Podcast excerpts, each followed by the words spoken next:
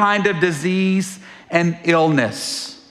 And then it lists their names here in Matthew chapter 10. And in verse 7 of that chapter, Jesus says these words to them. As you go, proclaim this message, that the kingdom of heaven has come near. Jesus is now shifting gears with these disciples. And it's no longer just about him instructing them and modeling for them what ministry and how to interact with people. He now gives them these words in verse 7, as you go. Verse 1 says he's given them all authority. He's given them the power. He's sending them out now to go and to preach a message. What was that message? Well, that the kingdom of heaven is near. This series, As You Go, will be a series in which we are going to be challenging you to be a church that is on the go, a church that is on the move. Listen, the times in which we live in demand that we as the church become extremely evangelistic. Meaning that there is a story for us as believers that we've received, that we believe in, that needs to be shared with other people. The times in which we live in, I believe, is a call for us to become fishers of men at levels that we've never experienced before. Friends, make no mistake about it. I believe that the kingdom of heaven is near.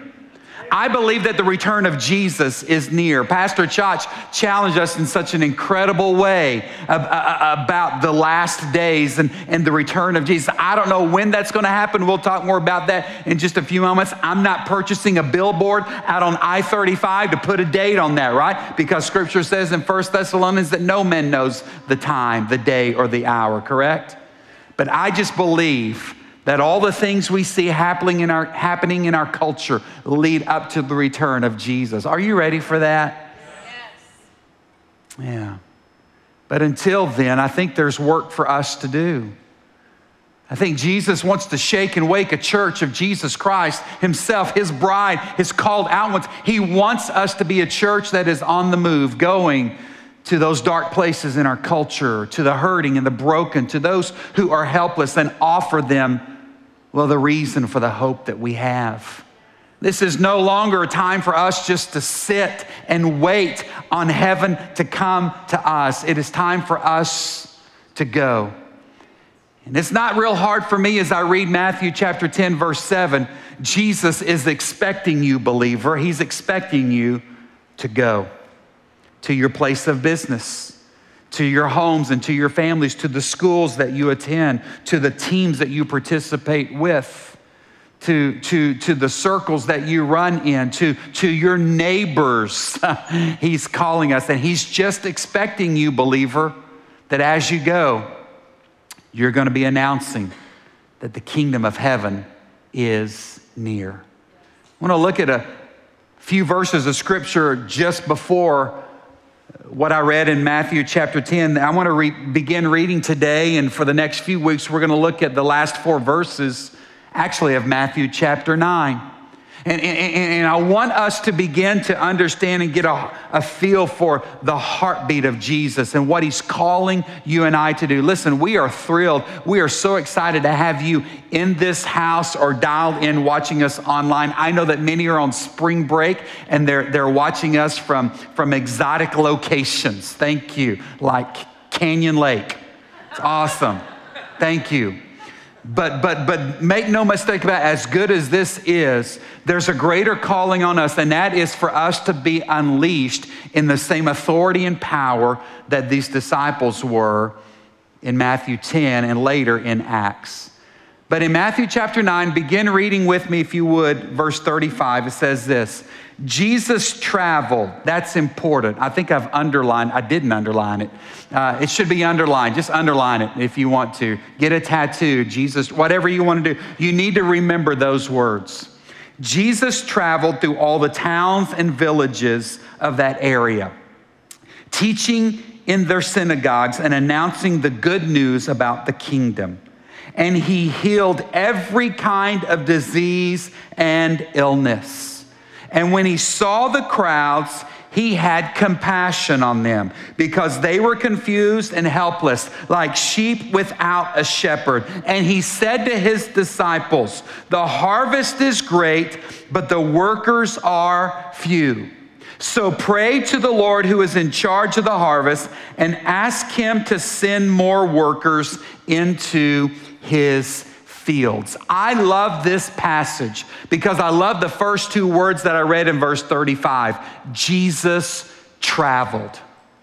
So see, I'm not hard-pressed to find in Scripture this idea that we as believers should be also a people that are on the move and going. Jesus was so good about not just speaking something and saying, "Hey guys, I think this might be good for you." No, no, he actually demonstrated what he was encouraging them. He modeled for them on how to live. And in verse 35, we find Jesus traveling. Can you imagine if Jesus were to show up today in your neighborhood? Would that not be pretty exciting if he were to show up at Her Ranch, right?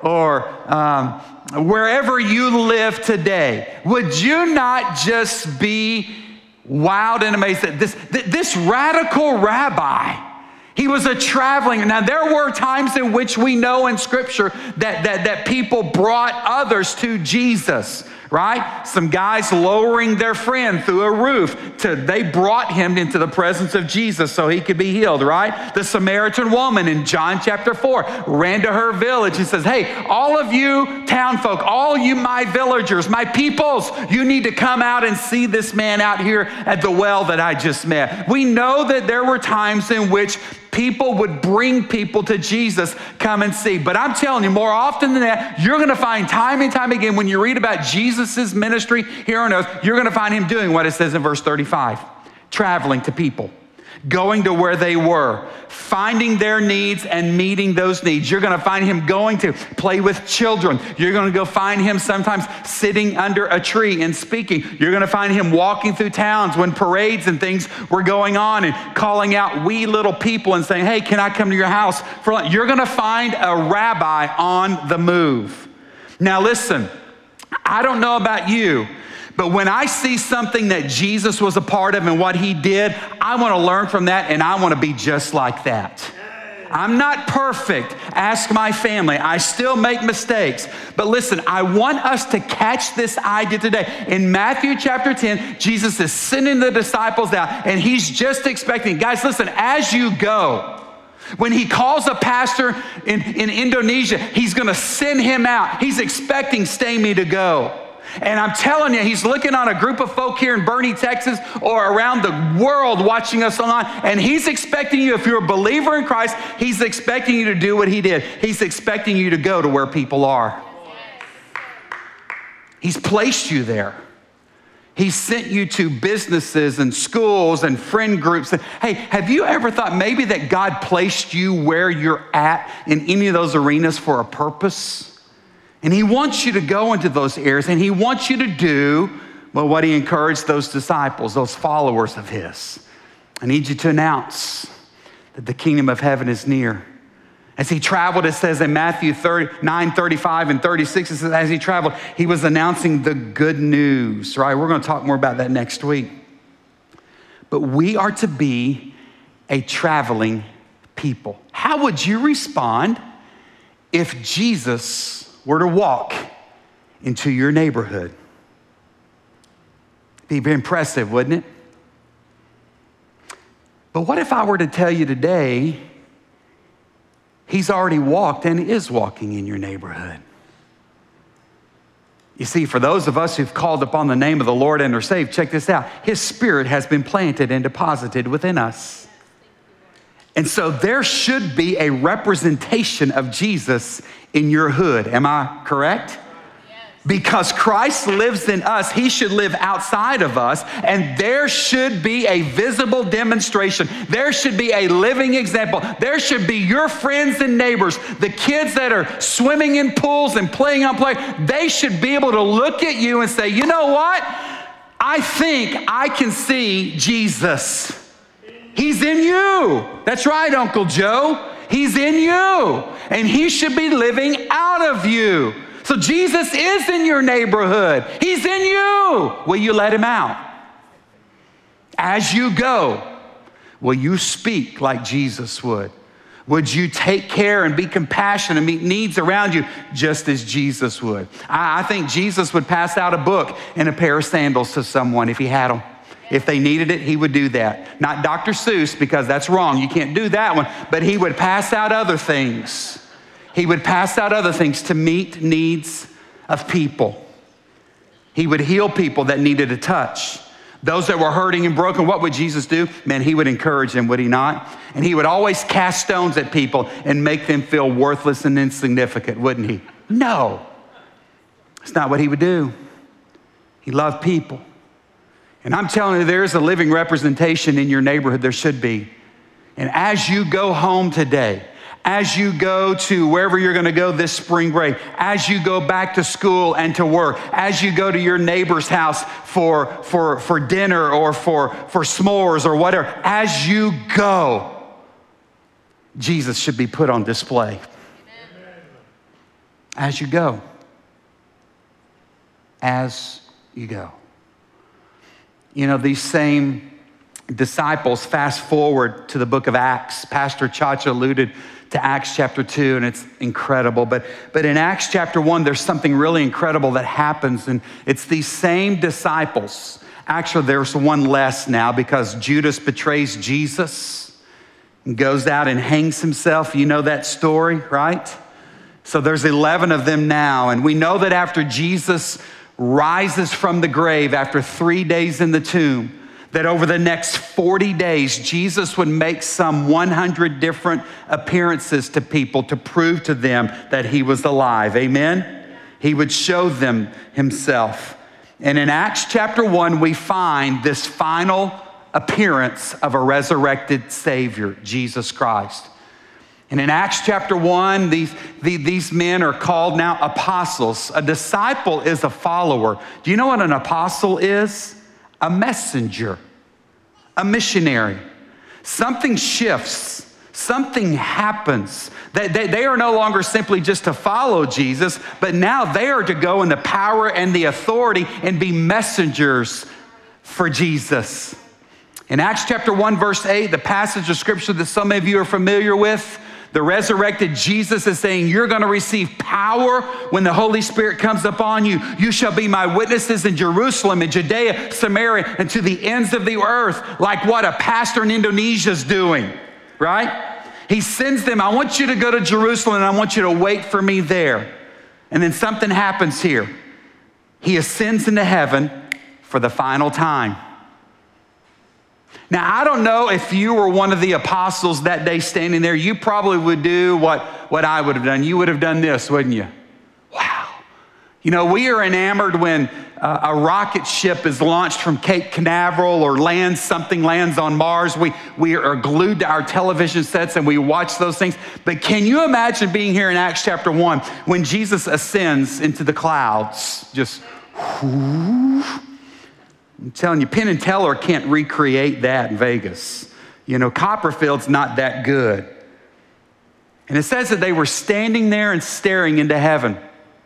Now, I don't know how long they stood there and stared, but something to me triggers that it was a little too long. Because look what it says in Acts chapter 1, verse 11. It says that actually there were two angels that came to them and said, men of Galilee, why are you standing here staring into heaven? Jesus has been taken from you into heaven, and someday he will return from heaven in the same way you saw him go. You see what's happening here? These apostles, rightfully so, are blown away with Jesus's final ascension into heaven.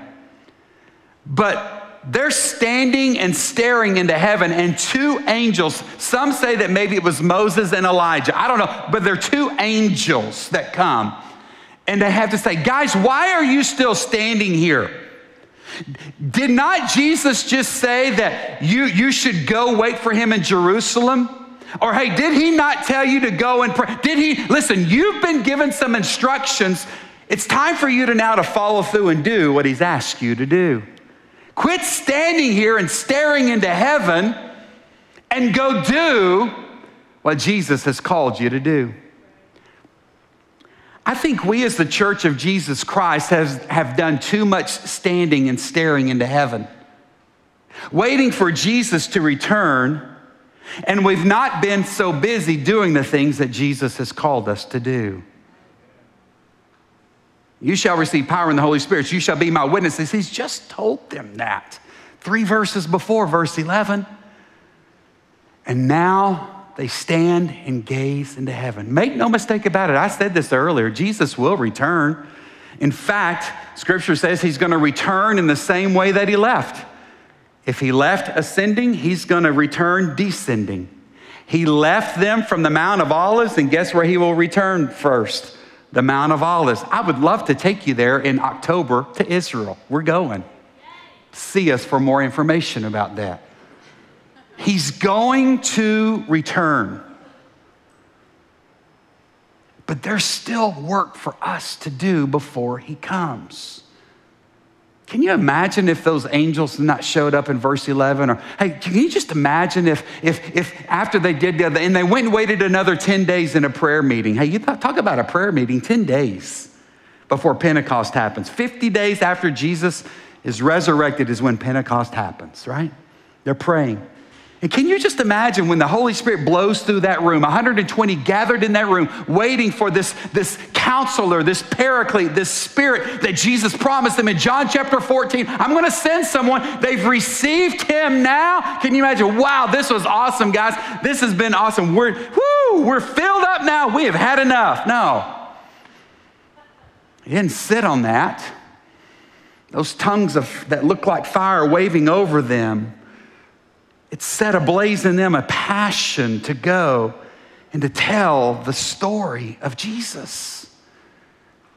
I just think for some of us, we stand and we gaze into heaven far too long, and we're waiting for him to return. I'm ready for him to return too, but I just know that until he comes back, there's something he's called us to do, and that's to go and to share his story. I think a lot of us are waiting on heaven. But I think heaven's waiting on us. Yes.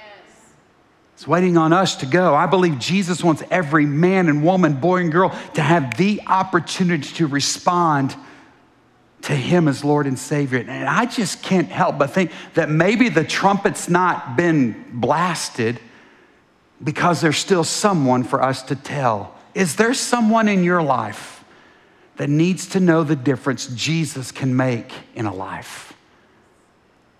And maybe heaven's just waiting on us to go and tell that story. When's he gonna come? I don't know. I'm not gonna pull out a billboard on I-35 and put a date and time. Because you know what it says in 1 Thessalonians chapter 5, verse 2 says, "For we know quite well that the day of the Lord's return will come unexpectedly, like a thief in the night." A few verses before that, and even into chapter 4, it talks about how he will come and the dead in Christ will rise first. Those of us that are still here alive will then join with him and meet him in the clouds. But no one knows the day and the time when Jesus is going to come. It could be today. Here's what I know. It's not right now because we're still here having this conversation. And so you know what that means? That there's still time for us as we go to tell a story. Let me ask you a question today. If Jesus were to return today, how would he find you living? How would Jesus find you living? If he were to return today, have you told the people in your life about Jesus? If he's changed you and made a difference in your life, have you told them? that coworker or friend, the person that you just don't know, have you had that? Is heaven maybe giving you another opportunity to share the difference Jesus can make? Let me ask, are you living your life in such a way that you would be pleased if Jesus were to come back? Or are there some things in your life that you would be embarrassed about? Maybe things that you'd be ashamed of? Are there some relationships that need to be restored and renewed? I'm just telling you, if Jesus were to find you today, how would he find you living? Here's what I do know. We've got to be a people that go. Jesus traveled. We've got to go as Jesus did to where people are. And just as Jesus did, we've got to be looking for those who need a touch from him. Jesus traveled. So, someone shared with me earlier, I love it when people give me little sermon downloads. I love that most of the time. But I love this. It's like standing at a stairwell and we see the top of the stairs, but does me no good if that's where I have to go unless I take a step and begin to move up those stairs. That's good. I like that. Someone else said, you know, God can't drive a parked car. You know, we've got to be on the move so that he can use us and steer it and show us where to go. We've got to be a people on the go. We've got to be where people are. We've got to be looking for those who need a touch from Jesus. As you go this week, would you announce the good news? Would you put Jesus on your display, today in your neighborhood, in your home, in your circle of friends, or circle of enemies? I don't know. This was really interesting for me this week. My youngest daughter goes to a Christian school and she has a project at school, and she said, hey, Mom, Dad, can you help me with something? I'm like, how much do you need? We'll Venmo it. Yes, how much? She said, I have a project and I have to interview a lost person. Now, lost person is a term that we use in church a lot of times to describe people who don't know Jesus Christ as Lord and Savior. They're lost and kind of trying to find their way around. Jesus says, I'm the way, the truth, and the life, right? And so we believe that people who don't know Jesus, they're really missing out. They're lost in life trying to figure it out. She says, our project is, I have to interview a lost person. She said, I don't know if I know any lost people. Now, that's not a knock against my daughter. I celebrate that on one end to know that her friends and the people she knows are believers in Jesus Christ. And I think that you need that in your life as well. I think you need to spend the majority of your time around other growing, thriving believers. You do. He who walks with the wise grows wise, right? But a companion of fools will suffer harm. We know that. So I celebrated that. But on the other end of the spectrum, I'm going, golly. If I don't hang around lost people, how will I ever influence someone for Jesus Christ? Are you with me there? And then I had to be reminded in that moment, you know, wasn't it Jesus that said, it's not the healthy that need a doctor, it's the sick. Yes. We need to hang out with some sick people. Now, don't tell them you're sick. Now, don't, that's not a great way to break the ice, okay? But you know what I mean. As I go, I want to rub shoulders with people far from a Savior, and through the authority given by me in heaven and in you and his Spirit alive and at work in me, you know what? I want to profess Jesus Christ and give a reason for that hope that I have in him. Are you with me today? I'm excited. And over the next few weeks, I want to encourage you to begin to reach out. Hey, when we talk about a serve day coming up here in just a couple of weeks, why do we do that? It's not because you're bored and have nothing to do. It's not because we're not doing, you know, jump in on the town square. Brandy, I know you're upset about that, but it's not because we need something to do. No, we do that because you know what Jesus would do? Jesus would go and repair things that were broken, whether that be an individual's life or their home, Jesus would build a bed, Pastor Jen, for people to be able to lay down in and sleep at night. He would do that. I think Jesus would go and just whatever he could to make somebody's life. That's why we're doing a serve day coming up March the 20th. We're gonna have an opportunity to get out in our community and put Jesus on display. That's why I love yard signs with the QR code. Well, that's gonna grab some attention, isn't it?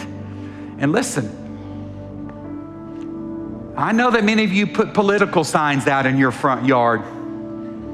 I'm driving by your house to see if you're gonna put a sign up announcing a savior. I'm just telling you. And if you have any hopes of going to heaven, you better, no, I'm just kidding. That's a joke. People are like, I knew he was that preacher. No, that's, but our team has put together tools. And over the next few weeks, we're gonna be challenging you to step out. Here's an invite card. Here's an opportunity to engage your neighbors. If we really believe that Jesus Christ is the answer, I'm telling you, as we go, we'll share that story. Would you stand with me today? Ministry team, will you come join a preacher down front? Listen, we want you to know if you're here today in person that we want to pray with you over anything that maybe you're dealing with today. We want you to know that if you're watching us online right now, one of our pastors is going to be sending you a number that you can text to that will help you as you take a next step, getting to know who Jesus is, following through with whatever, who we are as a church. But one of our pastors is going to be sending you that number to text right now. We want to pray with you and come alongside of you. We want to answer those questions for you. For someone here today or watching online, maybe it's like, hey, why do I need Jesus? And tell me the difference that Jesus can make in my life. Are you kidding me? That is an incredible question, and we have a great answer. Lord, I pray that as we leave this house today, or as we go about our activities, wherever we're located, Lord, I pray that we would know and be reminded that you are expecting us as we go to put you on display. Lord, I pray today that people would see our good works, hear our good words, but that they would be drawn to Jesus and glorify our Father in heaven. It's in the awesome, powerful name of Jesus I pray that request. Amen.